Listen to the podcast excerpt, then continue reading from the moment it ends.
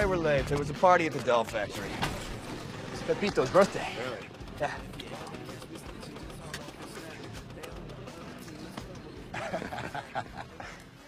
so, she wanted to meet in the cemetery. That's not like foreboding at all. Am I the only one that sees this shirt? No. Oh, it's my niece's soccer team, eight and under. I checked their scores online, and I. What? They're in the playoffs. What do you have on her? Besides a pant-busting crush, her company file is blank. CIA has a standing kill order on her. As does Hamas, Sinn Féin, pretty much everyone with the exception of Peter wants this chick Amsgrave. Hey, think you're thinking clear on this? Huh? Because every time you mess up, it's because of a Uh, woman. name one time that I. Amber. Uh, Amber wasn't the problem. Amber's husband was the problem. Amber's husband wasn't the one who shot She you. was only in the leg. What about Emma? Emma doesn't count. I didn't sleep with Emma. No, because she put a bomb in your car. All right, I admit. That did take a little romance out of the relationship. Yeah, now this chick shows up, and uh, what's her name, Aisha, and well, she burns down our hotel. I'm clear, Roque. Well, you better be, because I ain't getting killed by no girl. It's been a long time since I want to call me a girl. Welcome to the Superhero Cinephiles podcast. I'm your host, Perry Constantine, and welcoming a new guest today, but who's a um, uh, another connection from a recent guest we've had on, and that is Ariel Ortiz. Ariel, how you doing today? Hi, I'm doing very well. Thank you for for having me on. Well, thanks for uh, coming on. I was um, so you uh, do a podcast with uh, Derek McDuff, I believe, right? Yes, who who was recently on on on this show um talking about Spider-Man um 2. Spider-Man Two. Yeah. And yeah, yeah. And um so so yeah, we have a, a pod our a company called Under Undercast Company and our flagship podcast is the Underrated podcast. And um besides that, um where we just that that podcast actually we we discuss films that are considered underrated, underappreciated, or those that have just slipped under the radar and passed most people by. Um, besides that podcast, I do have my own podcast called um, "You've Never Seen?" question mark exclamation point, and um, that's a podcast where I kind of like take people or somebody else um, guides me through a movie that's considered a part of pop culture or cinematic history, Mhm. um, and um, we discuss it after somebody, one myself or somebody else, watches it for the first time. Yeah, it was just recent. I was kind of a little late to this recording a bit because I was watching the thing for the first time um, for my Halloween episode. So yeah. Okay, cool. Um, so I had said this to Derek too, and I'm going to say it to you as well because um, I want to put you both on the spot. Uh, if you guys ever do Alien Three on underrated, you got to have me on because I think Yeah. that is definitely an underrated film.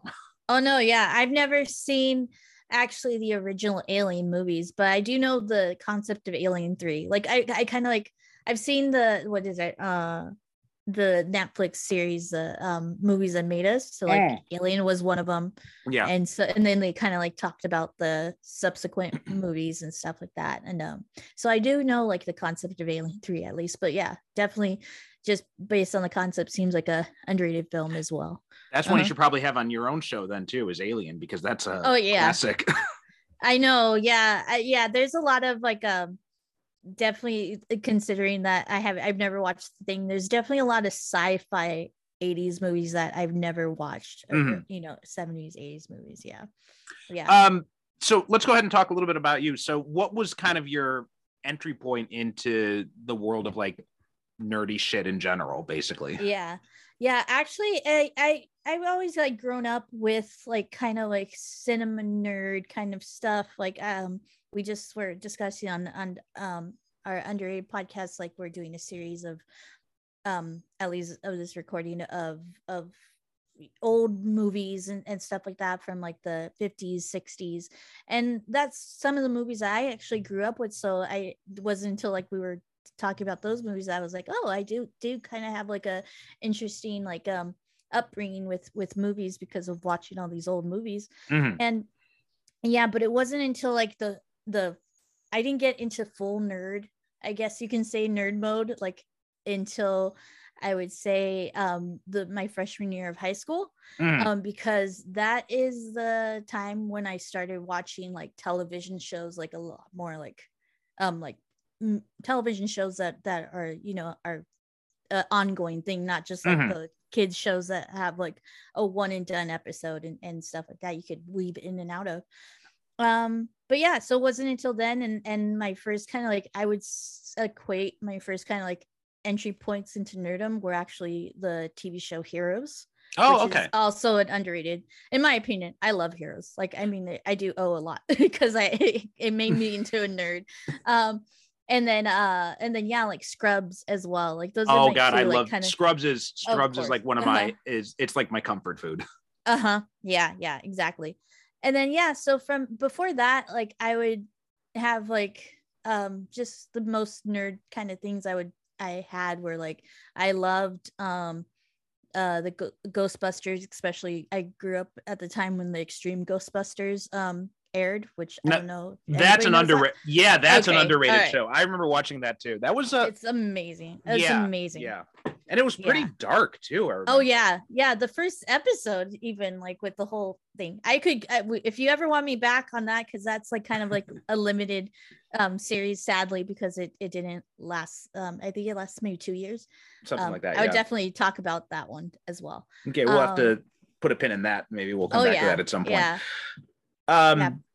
so uh, we're talking, you know, basically about this podcast focuses on superhero type stuff. Uh, so Mm-hmm. what about superhero? Well, I guess heroes then would have been your gateway drug into Mhm. that. But um, what about like, have you ever been into any of the comic books or anything like that, or is it just like movies and TV for you? so so yeah my entry into that was like yeah about exactly the same time as that or maybe a little bit earlier i did i did like buy get my first comic book um which is actually from um albertsons and it was you know how they had the newsstand kind of section Mhm. it was like these like um small graphic novels of comic books and yeah the first um comic that i ever bought and read um was fantastic a fantastic four i don't even know what series or anything like that but it was a you know it was like a early 2000s kind of like so it was like yeah fantastic four i think it was an ultimate spider-man and then the marvel encyclopedia Mhm. so so yeah for the most part for when it comes to comics i i, I switch around i i think i'm diverse with it um Mhm. i am i do read um marvel and dc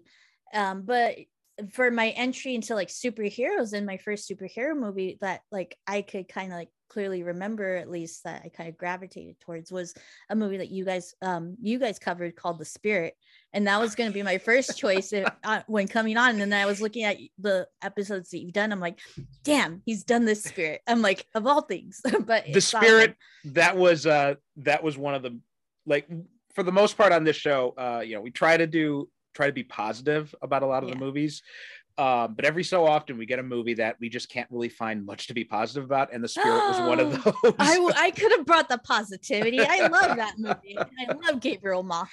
so Yeah. you're the one you're the one yes, I am the one. Yeah, I definitely. I think I watched it.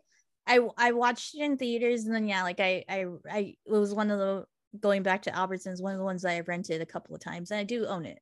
Um, a did you uh did you actually listen to the episode we did on the spirit I haven't been able to. Okay. I, I need to, but I'm so like, um, oh, it's probably good that you decided to come on the show before listening to that episode I'm okay. I'm I'm fine. I've I'm used to being an outlier sometimes when it comes to pop culture Mhm. opinions. Um but yeah, and then um then you know with heroes and then the then the miraculous uh MCU came Mhm. out and from then I've just been uh I love the MCU like it it's my bread and butter um when it comes to comes to things sometimes um but then also at the same time um arrow came out and that one oh yeah yeah that, that television show has has essentially like it been one of the cornerstones of my life um Mhm. it, it kind of like led me into like doing um some cosplaying and stuff like that and like um actually like connecting with more people through through um my love of arrow and the arrowverse and and um so yeah so that's like kind of like the keystones of my my nerd nerdism you could say um awesome was was those things yeah Yeah, I was big on the Arrowverse for a while, and then after Crisis, it seems to have just kind of like it, it feels like Yeah. it's going out on kind of a fizzle. the uh, well it is essentially going out on fizzle and then um but Yeah. one of the best things that came out of it besides arrow itself which is an incredible like um run of a show Mhm. uh in itself uh but also like currently um i would i would definitely recommend um superman and lois Yes, it's yeah. such an incredible series like Although I- they uh they've decoupled that from the Arrowverse now because some essentially it's like i would say that's kind of like more uh, like an elseworlds because you Right, right. a john diggle there's Yeah, a John but- Diggle and Mhm. um in the uh when Sam Lane said that you know Superman's the only hero on this earth, he did make mention to like you know there have Mm-hmm. But- been other Earths and all that kind of stuff. yeah yeah Um, but yeah, I love that show. I just finished uh the second season um, about a few weeks ago actually, yeah and yeah, we'll we'll see what happens with the unfortunate you know Yeah. things with not just the whole papa warner but Mhm. um but also with uh the recasting of of one of the sons Yeah, yeah, I saw that recently as well. Mhm. Um, and I know there wasn't much information about why he didn't come back, but I've heard that he had some um um he's had some mental health issues in the past too. So I so I hope it's you know nothing too Yeah. serious. Mhm. Um so that's a that's a that was disappointing to hear about that because I really liked him in oh uh, yeah in the show. the- uh, uh, that show's so perfectly acted Yeah, yeah. and like i like yeah like um uh, tyler Hoechlin, man like you would not know from that you know the the guy from teen wolf um would be like, the know. perfect clark kent superman yeah yeah. My only my one criticism of him is that I wish we get to see him more in like the Clark Kent. No, no, no, not that. Oh, no. I, I actually think we get a good amount of that. But he's basically playing, you know, a more open Clark Kent because he's we mostly only see him with his family. We don't really see the Clark Kent facade all that much, so I don't get to Mhm. see much of that Yeah. differentiation between him and Superman. Which Yeah, def- um we saw a little bit about that when he was in Supergirl. I did like. Mhm. yeah, and I but I would like to see a little bit more give put them in more situations where he's got that Mhm. opportunity to be that more metropolis type clark yeah we need more metropolis uh-huh. um but anyway today we are talking about something dc related although it's and it's a dc book and it's connected to It's something a- Mm-hmm. that was part of the dc universe but it's vertigo vertigo It's a book yeah Mhm. um so vertigo did this thing uh back when vertigo first started it was it was kind of taking these little known concepts or trademarks and just putting new spins on them so that's how we got Gaiman Sandman um Mhm. uh, and there were a bunch of other ones too. Kid Eternity was one of them, uh, and some of them were tied to continuity, some were not, like Animal Man and Doom Patrol from Grant Morrison. Um, and this was one of those ones which it's funny because this came about much after all that other stuff started this came out in the early 2000s when Mhm. By the time vertigo got into like the maybe getting into the mid 90s they had drifted away from doing that going back to old concepts and it was just purely original creator owned concepts so it was kind of uh, it was kind of surprising to see them take an old concept and dust it off and use it here. Um, and that's the losers. And it was Mhm. uh, written by andy diggle and drawn by jock. And who this- would go on to create some of the best DC works in my opinion. Like Oh, I really? mean, Andy Andy Diggle wrote um Green Arrow Year One, Mhm. which Oh, yeah, um, yeah. which Arrow the show adapted a lot from. Um, and then Jock um as an artist went on and created Bat- the Batman Who Laughed, the artwork of that. oh i didn't realize he was Mhm. the creator on that oh wow okay Essentially, yeah, like he created that concept of a character, yeah. oh cool i because didn't of know the that drawing and stuff, concept art. Um so yeah and this and then they came out with the movie of the and so this comic is called the losers and they came out with they released the movie in 2010 which has a really interesting cast of future uh I would comic say book movie comic book movie um char- actors. Yeah so i i like came to the realization after uh, this rewatch of like this is the movie of like that had to fail in order to bring so much it to cinematic history pop culture history because without this movie failing um which you know of course it is i i that's another reason why you chose it because Mhm. for me it's underrated.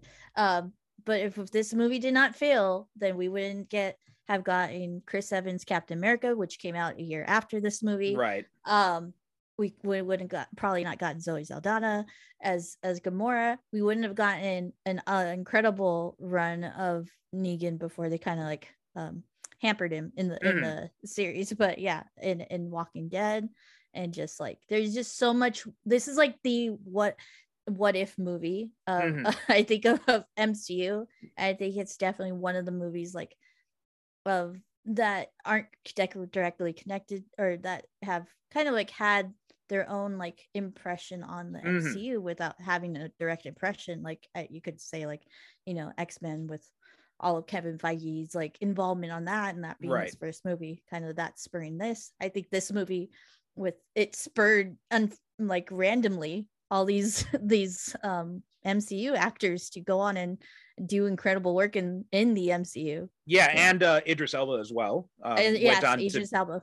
Went on to be Heimdall in uh, the Mhm. MCU, and then also now in the DC stuff as uh, Bloodsport too. Mhm. Mhm. Um, and yeah, it's it's funny because Chris Evans. It, I didn't realize until um, I had done another movie recently called um, Push, Oh, yeah. and Mhm. and I didn't realize until I'd done that movie just how many comic book movies he was in or comic book Mhm. esque movies he was involved Yep. in up until he finally hit it right with Captain America. Just he was so- yeah, yeah, he really wanted to be in some comic book Uh-huh. movies.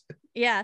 But and also I would that's one of the things that like at like rewatch. Uh, he's always been my fa- one of my favorite parts of of, of the movie. Mhm. But rewatching now, I'm like, man, Chris Evans would have been a really good Deadpool as well. Like his his his comedic chops. He's like, got not many people know that. Oh and, yeah, like, yeah. especially like you know like if you if you didn't see um not another teen movie which is kind of like a, a cult classic as well Yes, yeah. Underrated as Um, well. mm-hmm, mm-hmm.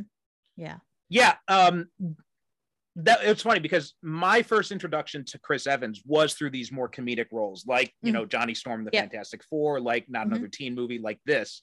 So when he was cast to play Captain America, I wasn't sure if he could be serious enough to play that part. Mhm. and and he's really impressed me in the time since he got cast as Captain America, not only with the MCU stuff, but with other movies he's done as well, like Snowpiercer or or Oh, yeah. Gifted, and just like showing how much of a range he is and just what a talented actor he really is. yeah it- like recently i i i know i don't know if it's gotten a mixed bags of reviews but i really really enjoyed the gray man like and him in it is like eh, he's that's the awesome thing about him um in his post mcu um lifetime i guess or career Mhm. you could say is that he's taking these ro- roles that so go against the grain of like of captain america Right. and so like the him and the gray man is like the complete opposite of Captain America and is like just cocky and asshole and just like you like see like hate him but Mhm. he- he's like so um entertaining so yeah He he's one of those actors who he could have very easily gone into like a coasting mode. Like he could have done like a George Clooney type of thing or Ryan Reynolds to a certain extent or Tom Cruise where he just kind of plays the same, you know, affable character over and over again. And he could have done that, but and those guys also have are also really talented. Like they can do more stuff, but they've chosen to go a different direction and that's fine. That's the decision. So it's really cool to see that he's he he really I get the impression just from what I've seen the interviews of him and like the roles he's chosen, like he really likes to challenge himself as an actor. Mhm. Like he Mhm. really seems to he's he doesn't really he doesn't seem to care about fame as much as he does about, you know, about the actual craft of it. And I think that's really admirable. Yeah. Mhm. Um now have you ever read the the losers comic book? I've always meant to, and even after this, I'm like, dang, I, I love Jock's artwork. It's so like unique and stuff like that, and I I really really did love the the uh, how they utilize that artwork, and like essentially like recreated like what I'm assuming are like really iconic panels Mhm. of that series, um, and and like yeah, used it essentially as their like cut screens and and integrating it in this movie. So yeah, I've been meaning to, um, it- and yeah, I, I don't know if you, if you have. If, Oh yeah, yeah. I've I've read in Mhm. fact I I I was introduced to the I read the comic before I actually watched the movie. So oh, cool. um and it's it's interesting this is one of those really kind of weird movies that it takes so much visual cues from the comics Mhm. but it changes almost everything else about it Mm. like it it's um so like the the it it really leans heavily into the humorous aspects of this and almost um and as much as I enjoy this movie, it is almost a bit of a detriment because I think they they kind of overplay the humor a little bit. Um, if if you're comparing it to the comic book, uh, it's a fun movie, but um, I did find myself, you know, kind of missing the the depth that was the and the like the gray areas that they get into in the, in the espionage world in the comics. So Mhm. um, that kind of stuff was a little bit disappointing on rewatch, but but it's still a fun movie regardless. Yeah, yeah, yeah, and I'm sure like they like that's why like at the end of this, I'm like, oh, they really like they really like teed it up for um this to become a franchise. Oh, yeah. like, you have like that thing. and I'm sure that that that um that would have all like been further, you know, um explored in further movies. And and this movie was ve- very much feels like an introduction, like laying the groundwork kind of thing, and um and then uh, the one of the reasons why I believe that this movie um didn't do as well when it first came out was that it came around uh, out I think like either it came out very very closely um to the A Team movie. Yes, in like, fact- a lot.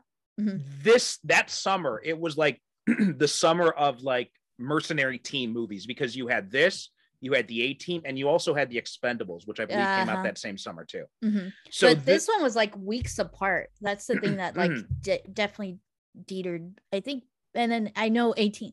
A Team's a lot more of like a, uh, you know, well-known name Mhm. and stuff like that. So I'm sure that that kind of like got more flocking of. it of did, but even that didn't do very well because Yeah. that was another one that because it wasn't a good movie. franchise. really, you didn't like the A Team? it's okay, but I I prefer the I prefer the losers compared Okay. to the A Team. Yeah. I'm not sure which one I would prefer, but I enjoyed them both. Um, Mhm. But the Expendables was really the the one that kind of won that Yeah. battle that summer. Yeah. and it went on to Mhm. become a franchise. Mhm, uh, mhm. But one of the big biggest disappointments in this was how they handled Max, because um, Mhm.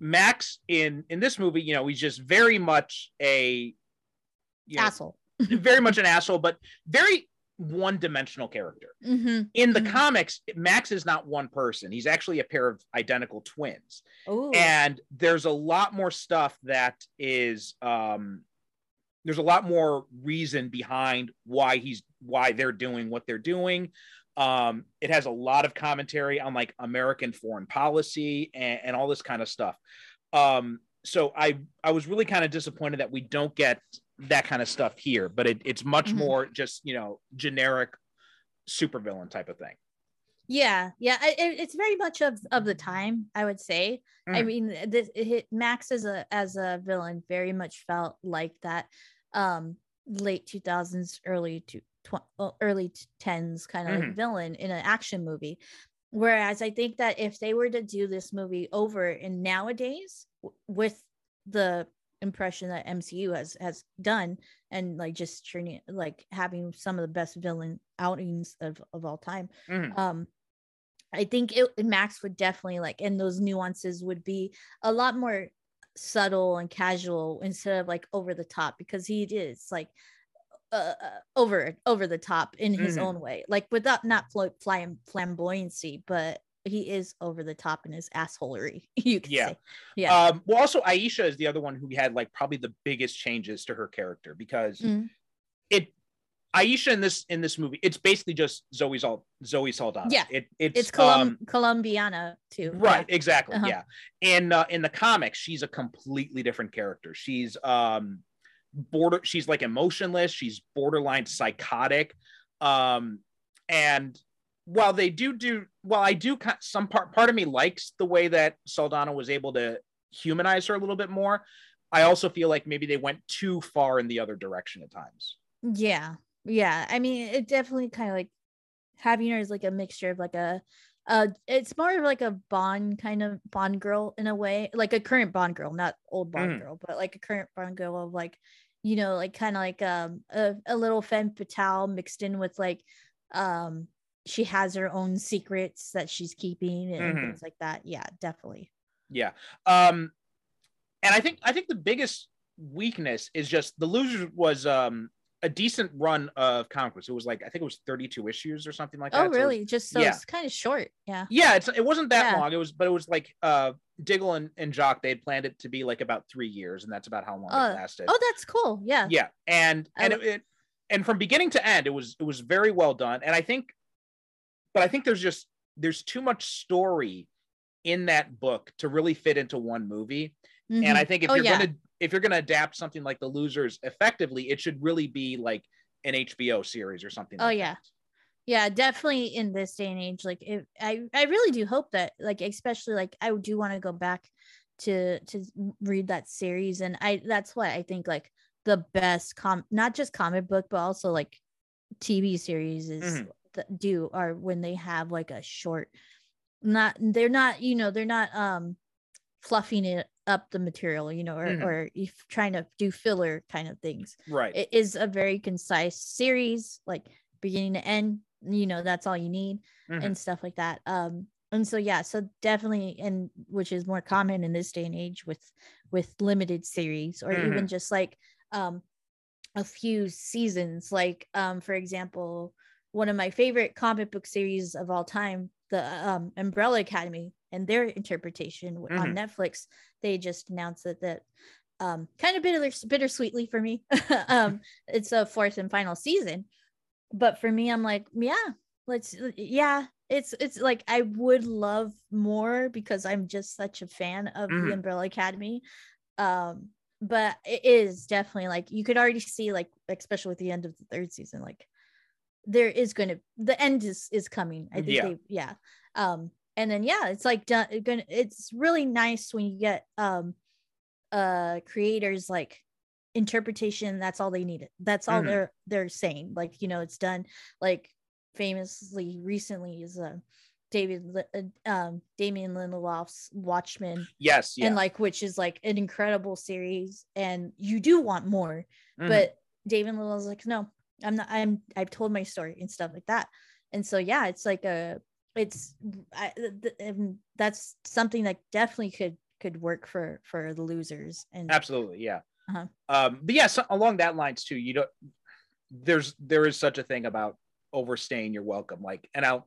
i'll use the flash going back example to of yep because that's what i was about to say going back It- to the arrowverse. Yeah i mean that was because that was my for a time that was like the crown jewel of the arrowverse for me. Like i ended up Mhm. liking that more than arrow. And then after crisis well was a little bit before crisis it started kind of you know losing some Mm-hmm. gas in the tank but then after crisis it really kind of took a nosedive and just like the last two seasons i was struggling to finish watching them on netflix Mm-hmm. Yeah, yeah. Unfortunately, like I I haven't watched them because yeah, they kind of like especially with the loss of Arrow, I think too, and that Mhm. interconnection is. But yeah, it is just it's kind of it, it sucks when when things overstay the wep- welcome, and I think in our day and age now, that is something that shows can't get away with anymore. You know, Yeah. like we're so on fast times, you know, kind of thing that um you guys you that's why like i'm so and it's something that i've been like pre- preaching like from the rooftops almost like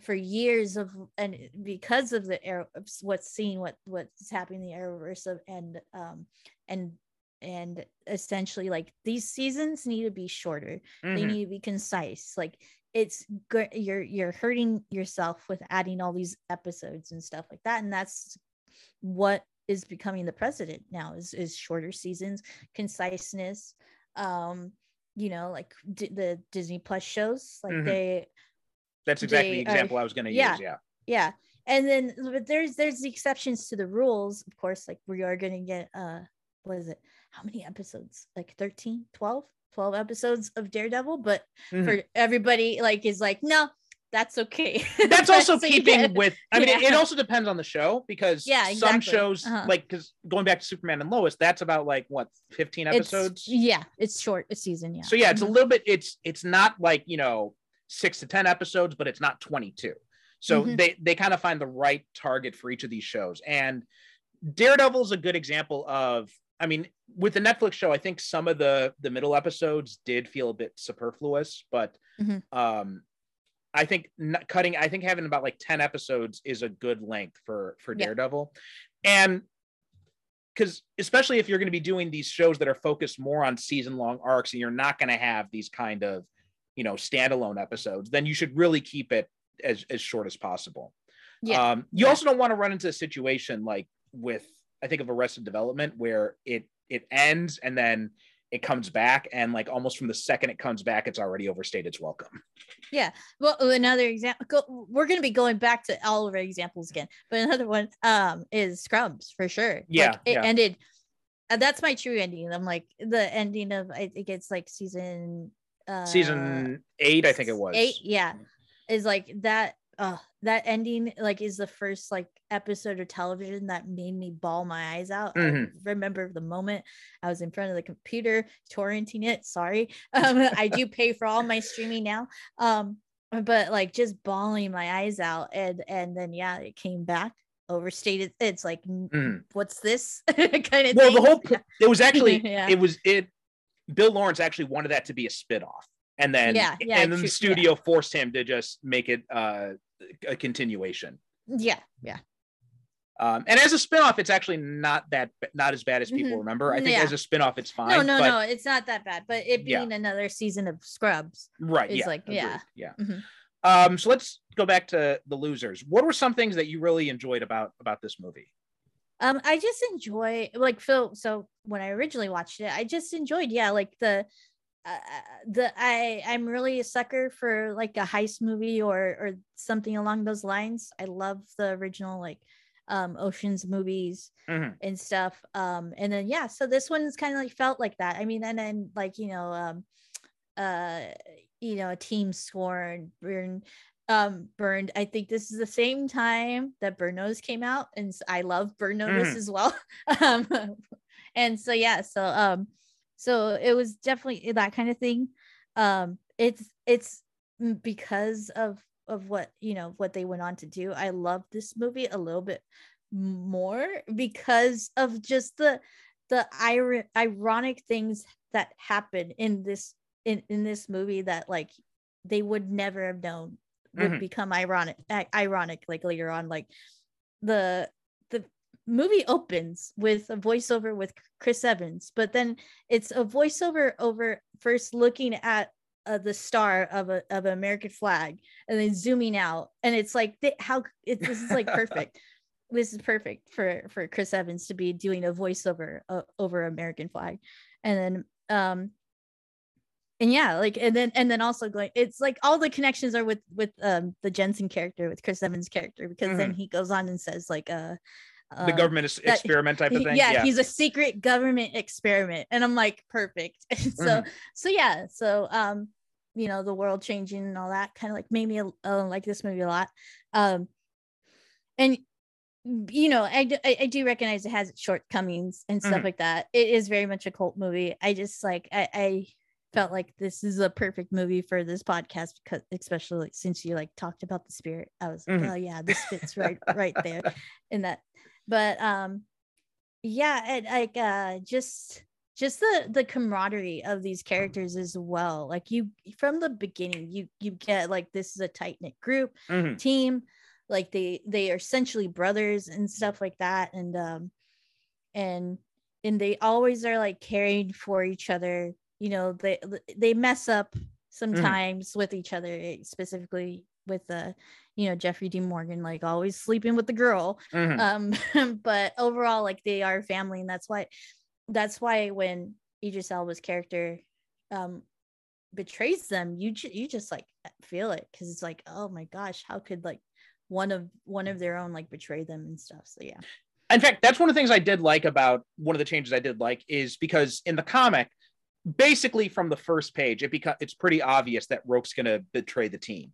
Um and this one it and i think a big part of it just has to do with elba's performance is just Mhm. it it feels more like a betrayal almost to the point where the betrayal almost feels a little t- a little tacked on. It feels almost a little too out of character with how how well they establish his relationship with with clay and with the rest of the group so when he betrays them i almost feel like again this is a kind of a situation like with aisha where i think they went a little bit too far in the opposite direction where i think they they felt that Roque had to betray the team because that's what happened in the comics um I, I think that I think there was enough eh, for my for me at least. I feel like there was enough groundwork there. I mean, I think it just takes just one like he he mentions like like I've I've been by your side for so long and stuff like that. I warned you essentially that that bad things would happen and we Mhm. should just gone like we should have just gone back to our lives and stuff like that. And like he doesn't listen and um i think it's just like you you see subtle it's like i've done in a little bit more subtle way i know that like i'm sure like in the comics it's a, especially with it being um just 32 issues like you, Right. you have to be there like at the top but i, I think when it, it- things get interpreted into live action like you could express that a little bit more subtly I think And that's one of the issues I had with his betrayal is just it's another example of that this movie put tried to put too much story into this one in, Yeah. installment. I think the betrayal would have worked a lot better if it had been saved for a sequel. But Mm. it it seems Mhm. it's a weird thing because it feels like they thought they had the potential to keep this going as a as a franchise yeah. oh no definitely yeah but they were nervous that they wouldn't have that chance. So there's Mm-hmm. it's it's like this weird mix of confidence and a lack of confidence. hmm Yeah, yeah. It's the it's like the um you know natural Mhm. um instinct of of a nerd themselves. Right. um but I I understand and and I think they did I think but they think they did too good a job of establishing he has these connections with the other characters because by the time he betrays I mean yeah they did have that whole thing with him saying getting frustrated with Clay and I understood all of that but his relationships with like Pooch was were so strong that I felt that you know when he betrays them to Max he knows he's basically giving them a death sentence Mhm. so I felt like they had done too good a job of establishing his personal connections to make that Mhm. believable enough for me. Yeah, I could see that, and I think like um I think it's a way that it would have paid off a little bit better if they if he had a little bit more sorrowfulness in Yeah. like the scenes and after after the betrayal instead Absolutely, of like you know I'm getting my money and or, or stuff like that or yeah yeah I could definitely I could definitely see that Mhm. Which is why the betrayal made a lot of sense in the comics because he was basically only interested in the money the whole time. So it, it Got it. totally made sense why he would he would betray the team. Yeah, yeah, yeah. And I think that's like how it somewhat had remembered it before. I think I I remember just like filling in the blanks. Like I I think before yesterday when I rewatched it, I, I hadn't watched the movie in like maybe um uh five years or Mhm. seven years, and so yeah. So I think like I had kind of like filled into my mind like oh yeah he's get he's like some somewhat sorrowful like afterwards because it's like a big big betrayal but Mhm. But yeah, I could see where your point is and stuff. Yeah, not sorrowful enough is Mhm. was my Yeah. biggest thing about that.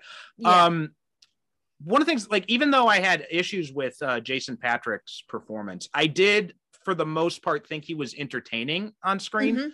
Um, Yeah. He's very flat as a character, but at least he's entertaining while he's being flat. Yeah, I feel like there was a lot of. I, I have to go back to the DVD, but I feel like there was a lot of deleted scenes with him because there's like things that or I'm sure that the hand has to tie into something like that was going to be Yeah. reintroduced in the sequel and stuff like that. But I feel yeah, like that could have been added. We we could have.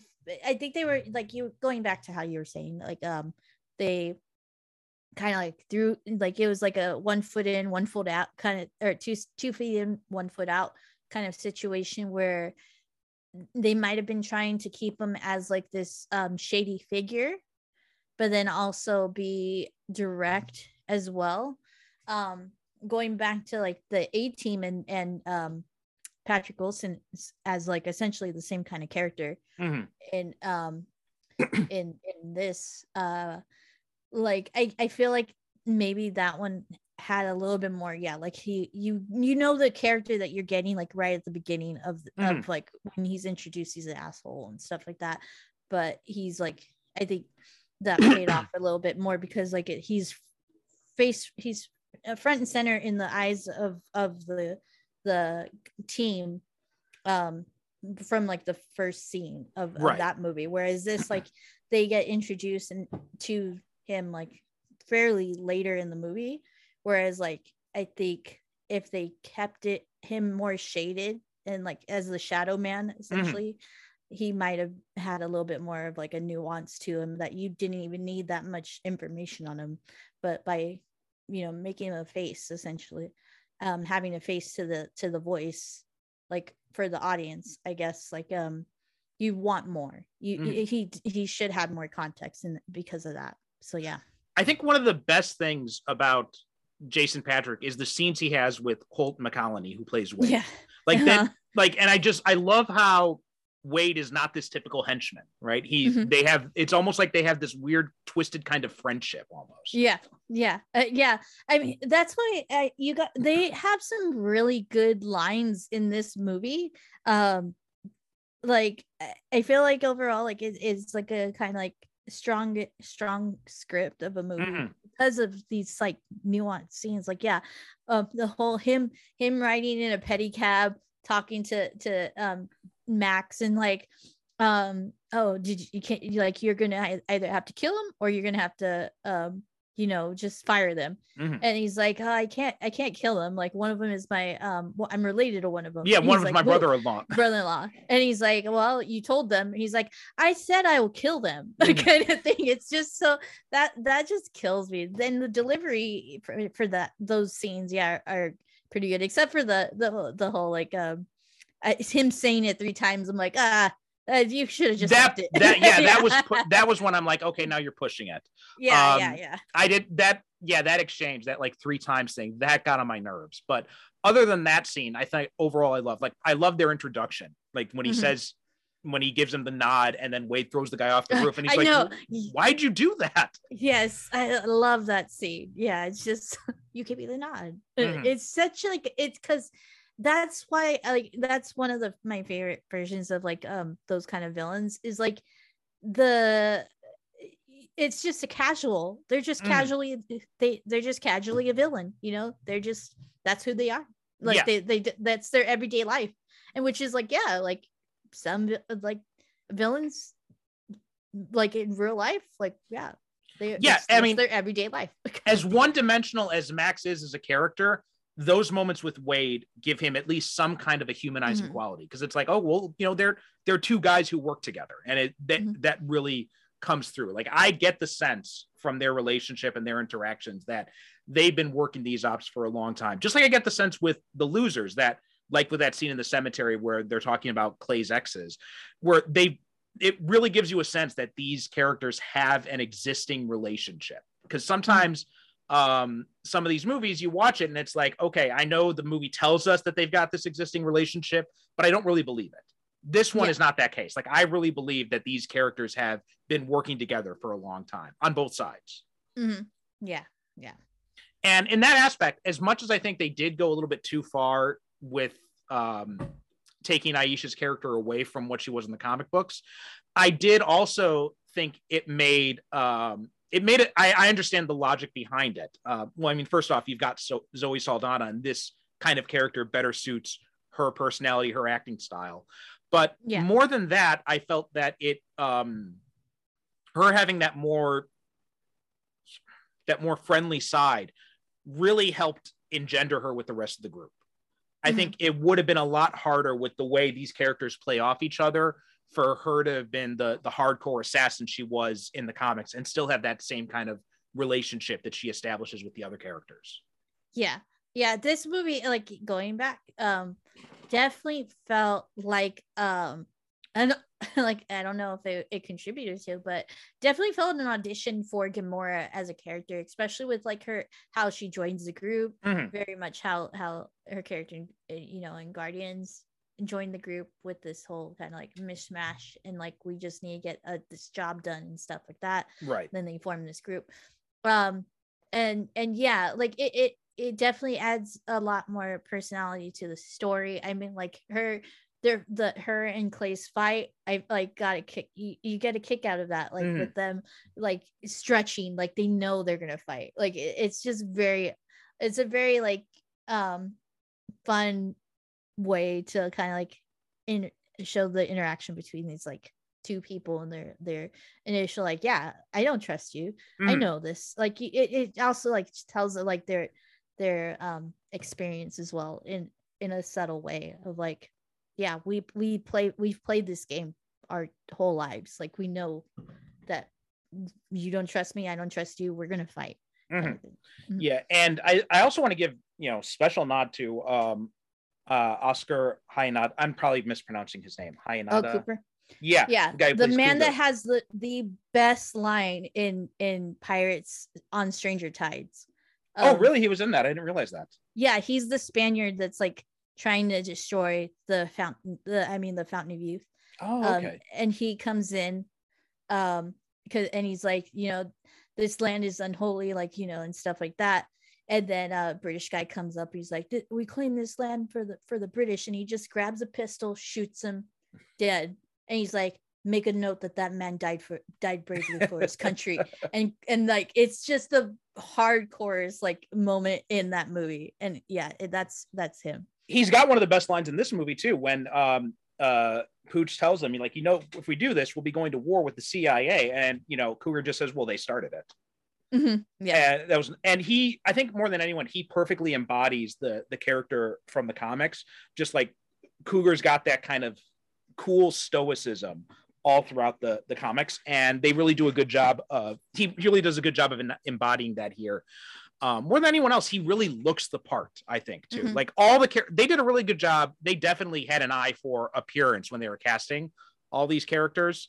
Um, but i think Jaenada more than any others. He totally fits that. He completely perfectly embodies that character from the comics. hmm yeah yeah Um, Yeah. and I and I like there's we get this, and I like the way that they are able to establish this relationship between him and Jensen, even though Mhm. they don't really talk a lot, right? But we get a sense that they've got this camaraderie right from the start because of that. Yeah, I think you get a camaraderie feeling of like what I'd say like the the back half of the team, which is like Pooch, Jensen, Mhm. and and um Cougar. um Cougar of of yeah, like I mean just they're they it, that's why like they feel very much like I guess like where all of them feel like brothers, they're like maybe the triplets or the- and stuff because like the whole interaction with like him getting um with Pooch getting his leg shot and they're like, Can you stand? Can you stand? He's like, I've Mhm. been hit into both of my legs. And he's like, What? Well, that doesn't answer my question. And so it's like it's very much like a brotherly kind of thing. And and yeah, you get that off just straight from the back. Um, love that that whole interaction with with um Jensen Cougar with the with you know him knowing that he has his back Mhm. and stuff and like sh- shooting the guys and stuff and just saying like thank you kind of thing. Yeah. like, yeah. that that is one of the best moments uh, in the movie too. Um, and you know, I think I think maybe Chris Evans probably walks away with as my favorite character in this Oh, movie. mhm, mhm. the whole petunias thing is like so incredible. Like of adding that in, he's like, yeah, it's, it's my niece's um, Mm. soccer team. Like they're they're you know they're five and five and two. Like they're going to the the and then the reveal of the marigolds Mhm. and then him like yeah. Like, I, I love it. Yeah. My only I issue with the Petunias things, I think they pushed it too far when they had the soccer game at the end. Oh, I thought it was perfect. I thought it was just like kind of because like it, it's a showing of of like um you know they kind of like have gotten their lives back in some sort of way and stuff like that. They might still like be underground, but it's very much like they could kind of get away with these kind of like outings and stuff. Mhm. And so and yeah, the whole and it, it's kind of like a little further showing of of um the the team to and the camaraderie kind of like growing with like um who did you bet like who Mm. who'd you bet on a kid's soccer game he's like he she's like i did and he's like why he gave me points and stuff like that it's just yeah I, that was a fun line. Um, I, it, you know, I'm I'm torn on that. I feel like that the soccer team scene it kind of undercuts the the conclusion of the movie for me, but at the same time, it is it is you get you got a point there. It is a fun scene at the same time. Um, but yeah, I mean, Evan's just so good. Like I love like all the the interactions he has with everybody. Um, the his little one liners throughout Yeah. this and in the warehouse like he's like nice and that's Mhm. what that was like the moments i was like he, he would have been a good deadpool as well Mhm. yeah yeah, he could have done that. Yeah. Um, any other things you really wanted to mention about this movie? Um, I'm just like trying to think. I just it's just like the whole nuance of like how like I said at the top of this episode, like how much this move how important it was that this in the history of of comic book movies that this Mhm. movie had to fail, you know, kind of thing. Just looking back on it. And um and like while it might not have deserved to fail, in my opinion, Mhm. but um uh, it's it's like I'm kind of like it's a bittersweet. Yeah, it's a bittersweet thing that yeah it would have been kind of thing. if if this had been successful it does make you wonder what would have happened to how the careers of some of these actors might have gone in a different direction um Mm-hmm. you might have had you know jeffrey dean morgan may have had you know more movie roles as a result of if it had been more successful whereas you know evans and saldana may not have gone on to do the mcu Mhm. um or at least maybe not have had as big a commitment to the mcu as they ended up having yeah. um Idris Elba as well. Yeah. yeah And then maybe like um and then yeah, also like going back to like this movie very much feels like a the Suicide Squad as well in, Mhm. that, in that instance. And so like yeah, it's like um kind of like it's cool to see that yeah, Idris Elba got to like kind of interact in this kind of like situation a little bit later on as well. Yeah, yeah. Oh well, I mean the the Suicide Squad comparison is very apt because there is a lot more death in the in the comics. That's all. I'll just say I'll just leave it at that. Oh yeah, yeah. Um, but and I think one of the things that really kind of as as much fun as I like as this movie is, I think one of the the things that was disappointing is the um, the lack of teeth when it comes to criticizing American foreign policy because that was one of the things that I thought was done so brilliantly and pretty bravely for that time period because this came out in the early 2000s in the comics. Yeah. Um, and you know, right smack dab in the middle of the war on terror and all that kind of shit. And so for that comic at that time to have been so brazen in its criticism of American foreign policy, I think was a was a pretty ballsy move. And I was a little disappointed that this comic, that this movie just kind of it it more or less paints um Max as kind of like an outlier. He's not Yeah. speaking for the government so much. He's working, he's using the Mhm. government, but he's doing it for his own purposes. Yeah, yeah. I feel very much like it's easier to get away with in, in a in a comic, which Mhm. eh, like is not really on the radar of of foreign policy people Right. than than a t- um, actual movie is, unfortunately. But then again, I think that in it it- um in this day and age now like it is a movie that like i, I said it earlier like it if this show if this if they if it has a series or another movie would i think allow, be allowed to carry more clout in Oh, absolutely. source, in, Yeah. in its in its delivery as well yeah so definitely like i like the way that you're pitching it and like how i'm i'm hoping to yeah go check out the comic i'm sure it's going to be like yeah this could be made into a, a series like easily in this day and age and Oh, yeah. be accepted you know i mean with the things like the boys i mean like just that alone is like such a like has become so un somewhat unbrazen and its like delivery of like um you know corporations and, and all that kind of thing so like Mm-hmm. Yeah, absolutely. it would or definitely also- be a welcome thing Yeah, something like Succession as well, another one that you know, had, you know, just goes full teeth bared type of situation. And I think if you did, if you got some people like that who were confident enough in to to take the criticism that they would that would inevitably come to do a series like The Losers, I think would would be amazing if they were able to do that on something like HBO or, or Netflix or Amazon or something like that.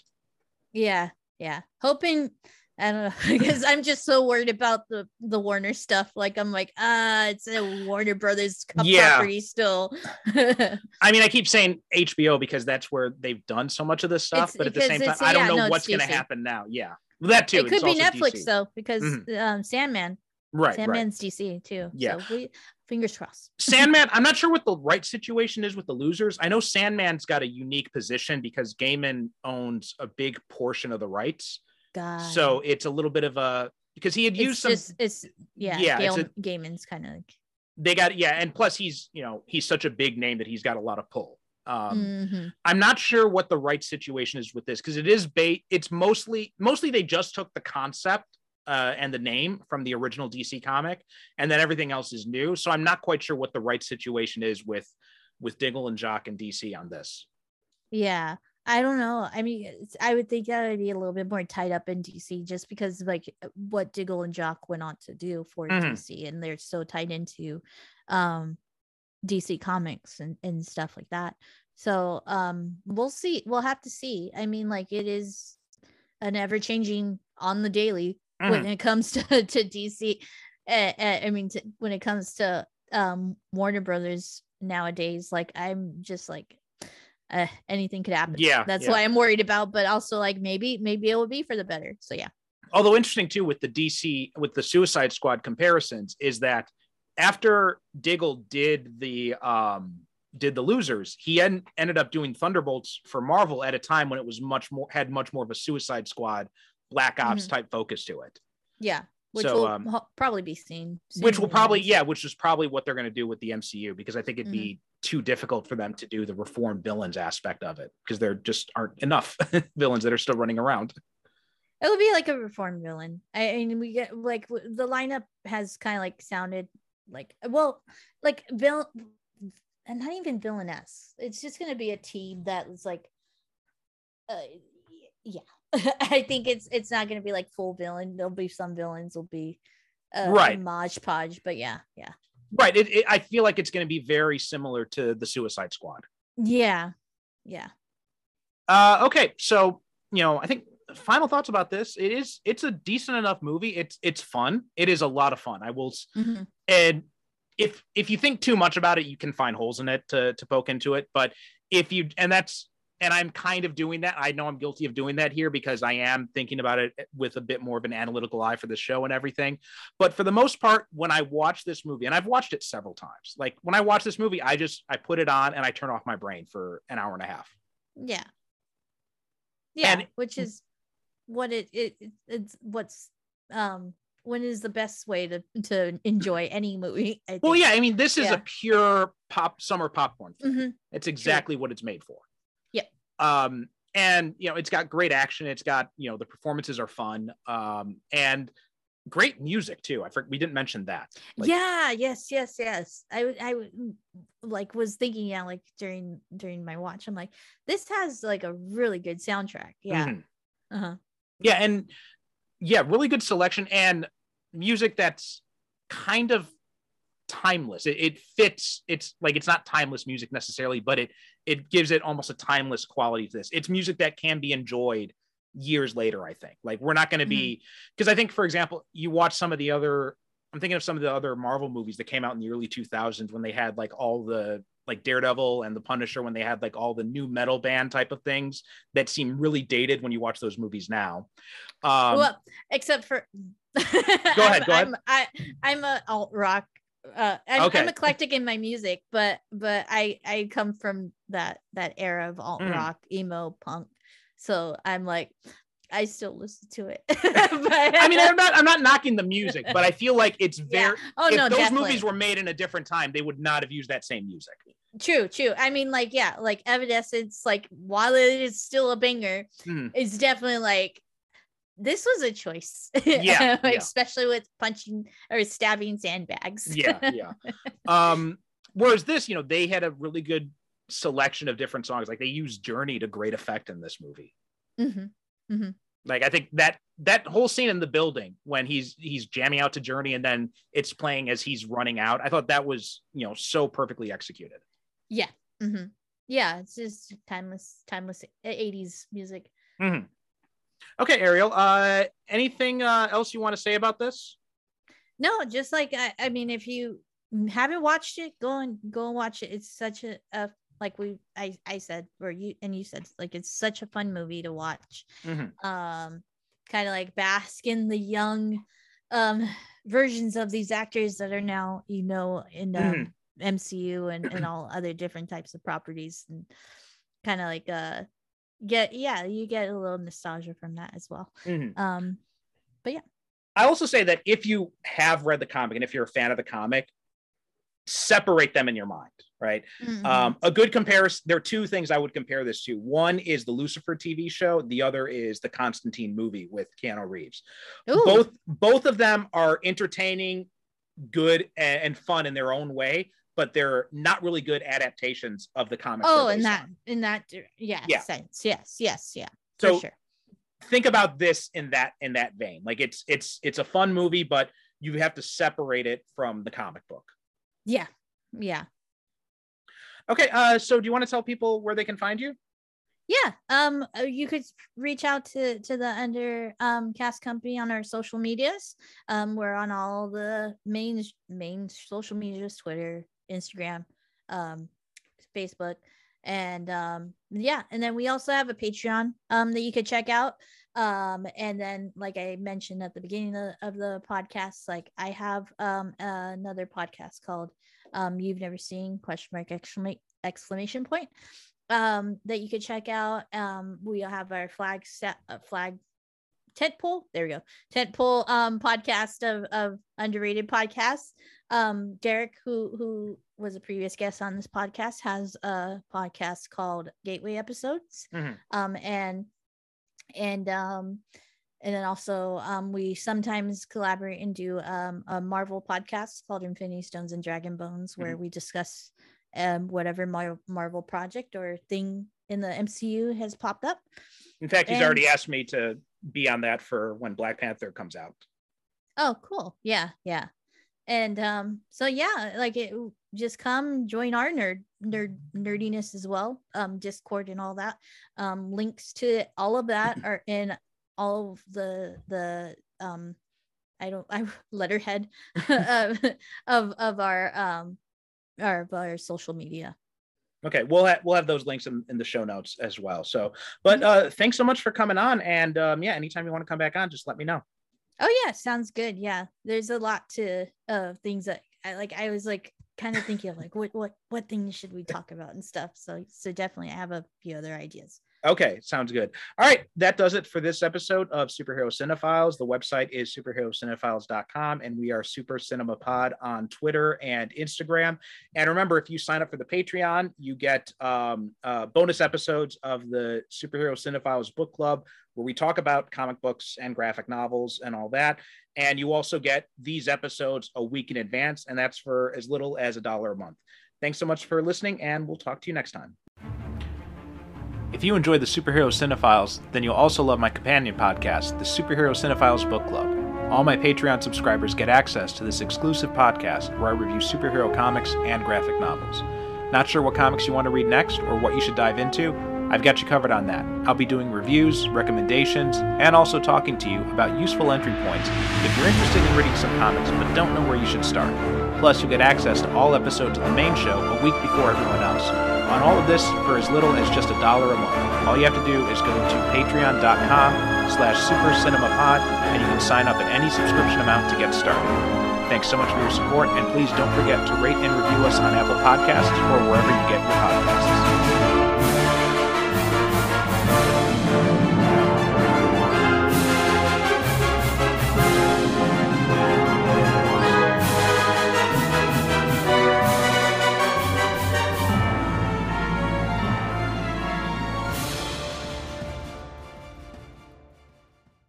Thank you for listening. And as always, good night, good evening. God bless.